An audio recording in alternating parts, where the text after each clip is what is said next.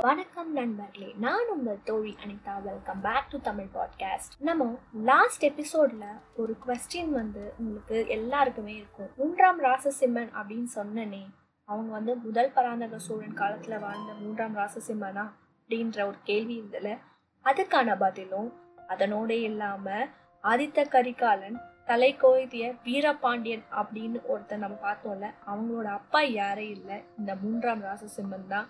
அவங்களோட மகனாகிய வீரபாண்டியனை பத்தியும் இந்த எபிசோட்ல நம்ம பார்க்க போறோம். எஸ் மூன்றாம் ராசசிம்ம பாண்டியன் வேற யாரும் இல்ல முதல் பராந்தக சோழன் காலத்துல வாழ்ந்த இந்த ராசசிம்மனே தான்.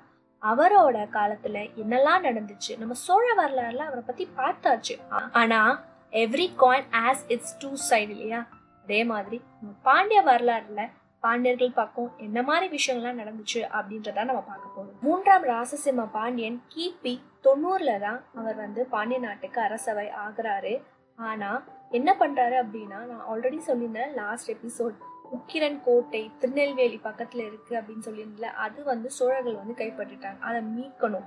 ஸோ என்ன ஆகுது அப்படின்னு பார்த்தீங்கன்னா வஞ்சி மாநகரம். திருநெல்வேலி பக்கம் அந்த வஞ்சி தான் இருக்கு இல்லையா? வஞ்சி அப்படின்றது வந்து கேரளா பக்கம் இருக்க ஆலப்பி அப்படின்ற ஒரு இடம் தான் அது ஆலப்பி இந்த திருநெல்வேலியெல்லாம் பார்த்தீங்கன்னா ஒரு ஆல்மோஸ்ட் வந்து கிட்ட தான் இருக்கும் இல்லையா?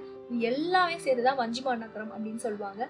அங்க வந்து போர் ஏற்படுது. அப்போ அந்த இடத்துல யார் வந்து ஆட்சி செய்கிறாங்க அப்படின்னா சோழர்களோட குறுநில மன்னராக இருக்க கொடும்பாலூர் மன்னர்கள் தான் ஆட்சி செய்கிறாங்க இந்த கொடும்பாலூர் மன்னர்கள் யாருன்றது நம்ம சோழ வரலாறுலேயே பார்த்தாச்சு. வேற யாரும் கிடையாது. சோழர்களோட பெண்கள் இளவரசிகள் எல்லாம் வந்து அந்த கொடும்பாலூர் மன்னர்களுக்கு தான் திருமணம் பண்ணி கொடுப்பாங்க. ஸோ அவங்க தான் இவங்க. இப்போ இந்த காலகட்டத்தில் மூன்றாம் ராசசிம்ம பாண்டியனோட காலகட்டத்தில் யார் ஆட்சி செய்கிறாங்கன்னா பூதி விக்ரமகேசரி தான் வந்து அந்த கொடும்பாலூரை ஆட்சி செய்கிறாங்க இவங்க வந்து என்ன பண்ணுறாங்கன்னா அதாவது மூன்றாம் ராசசிம்மன் வந்து என்ன பண்ணுறாருன்னா இவரை வந்து அட்டாக் பண்ணுறாரு ஏன்னா இவரை டச் பண்ணால் சோழர்களை டச் பண்ணுற மாதிரி.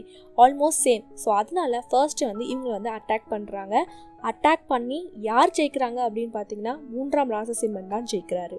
ஸோ திருநெல்வேலி கோட்டம் வந்து பாண்டியன் கிட்ட வந்துடுது இங்க ஒரு கொஸ்டின் உங்க எல்லாருக்கும் ஒன்று இருக்கும். வஞ்சி மாநகரம் ஆலப்பிக் இதெல்லாம் வந்து கேரளா சைடு இது வந்து சேர நாட்டோட மன்னர்களோட இடமாச்சு எப்படி வந்து இவர் ஆட்சி செய்வார் அப்படின்னு நீங்கள் உங்களுக்கு ஒரு கேள்வி இருந்துச்சுன்னா அதுக்கான பதில் நான் சொல்கிறேன் என்ன ஆகுது அப்படின்னு பார்த்தீங்கன்னா பூதி விக்ரமகேசரி இருக்கார்ல அவங்களோட தாத்தா காலத்தில் சேர மன்னர் கூட அவங்க சண்டை போட்டு அந்த சேர நாடு வந்து அந்த வஞ்சினமா நகரம் இருக்கு இல்லையா அந்த பகுதியெல்லாம் இவர்கிட்ட வந்துடுது அதாவது கொடும்பாலூர் மன்னர்கிட்ட வந்து வம்ச வம்சமாக அவங்க தான் ஆட்சி செய்கிறாங்க அந்த இடத்த. நீங்கள் பொன்னியின் செல்வன் கதை யாராவது படிச்சிருந்தீங்க அப்படின்னா அப்போ கொள்ளிடம் கொள்ளிடம் அப்படின்னு ஒரு இடம் சொல்லுவாங்கள்ல அது இந்த இடம் தான் அந்த அலப்பிக் பக்கத்தில் வந்து கொள்ளிடத்தில் வந்து நதி வழியாக போனாங்க ஆறு வழியாக போனாங்க அப்படின்னு சொல்லிட்டு இருப்பாங்க பார்த்தீங்களா அந்த கதை வந்து அந்த இடத்த தான் வந்து அவங்க ரெப்ரசென்ட் பண்ணுது. ஸோ வஞ்சிமா நகரம் இஸ் நத்திங் பட் ஆலப்பிக் தான். அதனோட தொடர்பு இருக்க ஒரு சில பகுதிகள். இப்போ இந்த திருநெல்வேலியில் இந்த வஞ்சிமா நகரத்துக்குள்ளே தான் கண்ட்ரோல்குள்ளே தான் வரும். So coming back to the story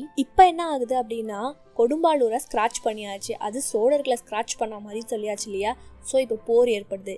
இதுதான் அந்த வெள்ளூர் போர். அந்த வெள்ளூர் போரில் நம்ம சொல்லியிருந்தோம்ல பல கட்ட போர்கள் ஏற்பட்டுச்சுது.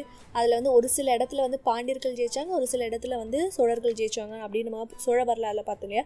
அப்படி ஜெயிக்கும் போது மதுரை ராமநாதபுரம்லாம் வந்து பாண்டிய நாட்டுக்கிட்ட வந்தது. ஸோ இப்போ பாண்டிய மன்னர்கள் கிட்ட திருநெல்வேலி மதுரை ராமநாதபுரம் இந்த மூணு இடமும் இருக்குது ஸோ இன்னமும் அவங்க வந்து ஒரு சில இடத்த வந்து மீட்க பார்க்குறாங்க.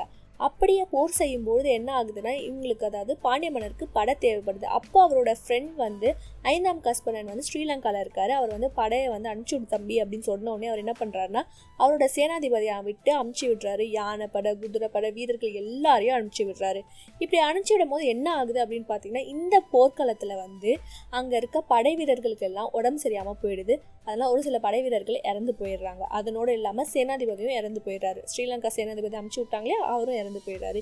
ஸோ இப்போ என்ன ஆயிடுதுன்னா பாண்டிய படை வந்து வீக்காது தோத்து போகுது. ஸோ இப்போ என்ன பண்ணுறாரு அப்படின்னா இப்போ நம்ம வந்து காப்பாற்றிக்கணும் நம்மளை காப்பாற்றிக்கணும் அப்படின்னு சொல்லிட்டு பாண்டிய நாட்டோட செங்கோல் மணிமகுடம் அதுக்கப்புறம் இல்லாமல் பாண்டியர்களுக்கு ரொம்ப முக்கியமான அணிகலன்களாக இருப்பாங்கள்ல ராஜாவாக இருக்கும்போது ஒரு சில அணிகலன்களாக இருக்கும்ல அது எல்லாத்தையும் எடுத்துகிட்டு கடல் வழியாக இலங்கைக்கு போகிறாரு இலங்கைக்கு போயிட்டு அந்த மன்னன் கிட்ட கொடுத்து இதை பத்திரமா பார்த்துக்கோன்னு சொல்லிட்டு அதனால் கொஞ்ச நாள் வந்து அவர் இலங்கையில் தான் இருக்கார். இலங்கை மன்னன் என்ன பண்ணாருன்னா அவருக்குன்னு தனியாக அரண்மனை கொடுத்து நல்லபடியாக பார்த்துக்கிறாரு. அப்போது அவர் யோசிக்கிறார் மூணாம் ராசசிம்மன் நம்ம இங்கே இருந்து என்ன பண்ண போகிறோம் இன்னும் பண்ண போகிறது இல்லை. ஸோ என்ன பண்ணுறாரு அப்படின்னா இது எப்படியாவது கண்டிப்பாக சோழர்கள் வருவாங்க எடுத்துகிட்டு போக வருவாங்க. அதுக்காக என்ன பண்ணுறாருன்னா ஐந்தாம் கஸ்மரன் கிட்ட கொடுத்து இதை நீ பத்திரமா பார்த்துக்கோ. என்னோட வம்சத்தில் யாராவது வந்து திருப்பி வருவாங்க.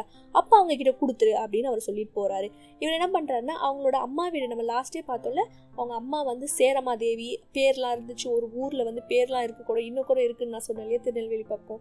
அந்த ஊருக்கு வந்து அவங்க போகிறாங்க சேரமாதேவி கிட்ட ஊருக்கு போகிறாங்க அங்கே போகும்போது என்ன ஆகுது அப்படின்னா அங்கேயே இருந்துடுறாரு. அதுக்கப்புறம் அவரை பற்றி எந்த டீட்டெயில்ஸுமே கிடைக்கல.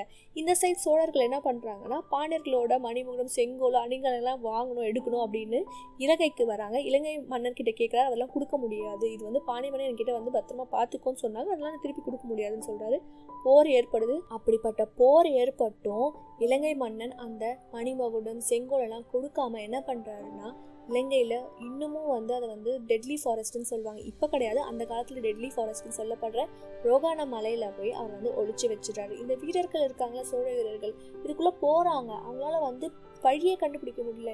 எங்கே போகிறோம் எப்படி போகிறோம்னு பயந்துட்டு என்ன பண்ணுறாங்கன்னா அந்த வீரர்கள் திரும்பி வந்துடுறாங்க.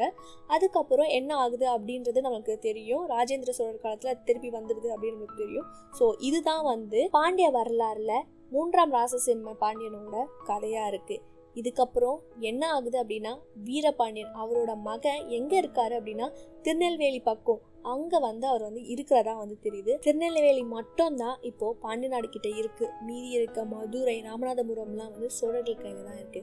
ஸோ எப்படியாவது அந்த மீட்கணும் அப்படின்னு வீரபாண்டியன் ரொம்ப கஷ்டப்படுறாரு.